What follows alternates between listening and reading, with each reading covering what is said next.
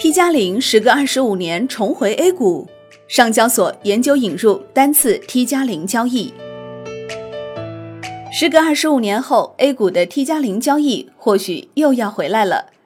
五月二十九号，上交所在回应二零二零年全国两会期间代表委员关于资本市场的建议时，表示将适时推出做市商制度，研究引入单次 T 加零交易。保证市场的流动性，从而保证价格发现功能的正常实现。记者发现，虽然有关 T 加零交易的讨论在五月二十六号就见诸报端，但上交所的这一公开表态，还是让所有 A 股投资者都沸腾了。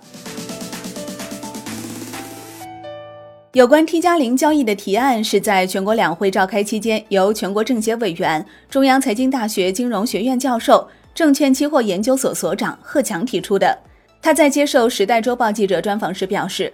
科创板注册制试点已取得较大成果，但该板块的交易风险仍不容忽视。推行 T 加零交易机制，有利于投资者及时止损，保护股民利益，也能更好地与注册制改革步伐接轨，促进我国建立更加成熟的资本市场。他透露，早在2012年全国两会时就开始提议推行 T 加零交易，到现在已经八年了，但遗憾的是。至今 T 加零交易制度尚未推出，今年他依然坚持在此方面建言献策。实际上，股市采用 T 加零交易机制有诸多优点，最大的好处是可以使投资者当日止损，这也是期货市场为何都要实行 T 加零交易的根本道理所在。因为杠杆交易风险巨大，必须要当日能够及时止损。他表示，落眼到现行的科创板市场，在注册制试点下。科创板重点聚焦科技创新型企业上市，且涨跌幅限制放宽，无论是投资标的本身的不确定性，还是交易波动风险，都较以往增大。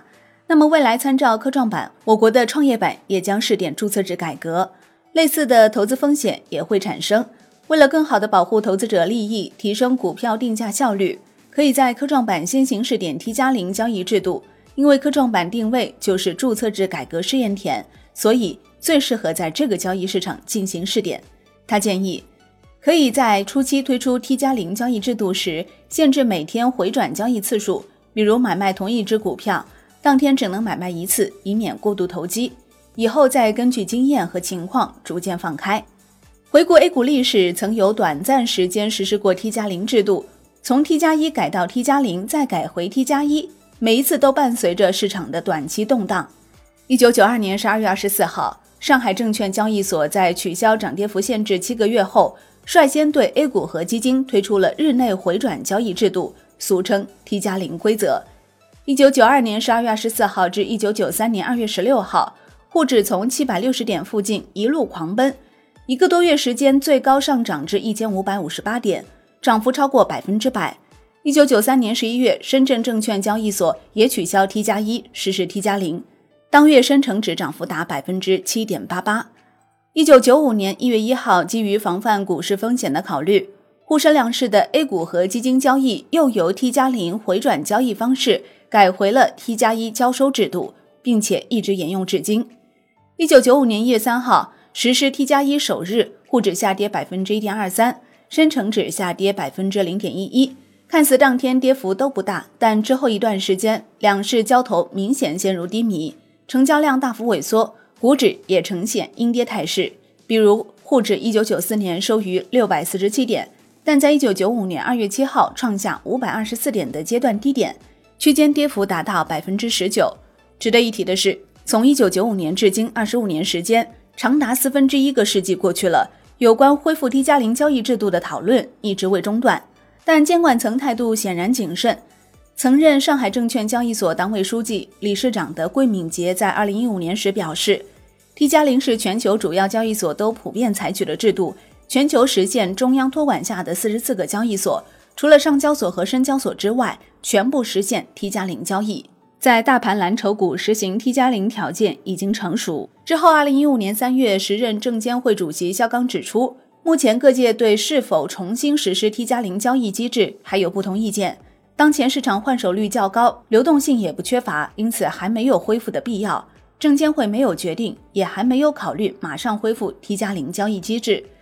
二零一五年六月，A 股流动性牛市戛然而止，实施 T 加零交易机制又被搁置。即使是二零一九年科创板推出后，将个股涨跌幅放宽到百分之二十，依然实施的是 T 加一的交易制度。本次上交所的表态，让市场重新看到了 T 加零交易制度回归的希望。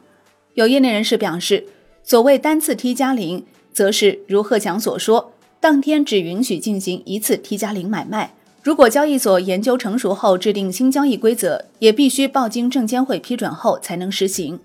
从以往 A 股 T 加零和 T 加一的制度切换来看，短期交易虽有震荡，但中长期制度切换带来的变化边际效应递减，交投仍由市场和公司基本面决定。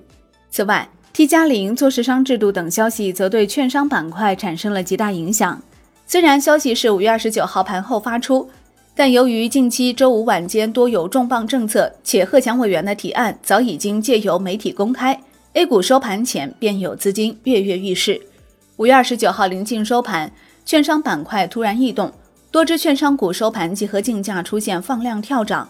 天风证券收盘最后一分钟涨速达到百分之零点九二，成交九千八百四十五万元，占全天成交的约百分之十五。中国银河最后一分钟涨速达到百分之零点八二，成交八千八百九十六万元，占全天成交的约百分之三十五。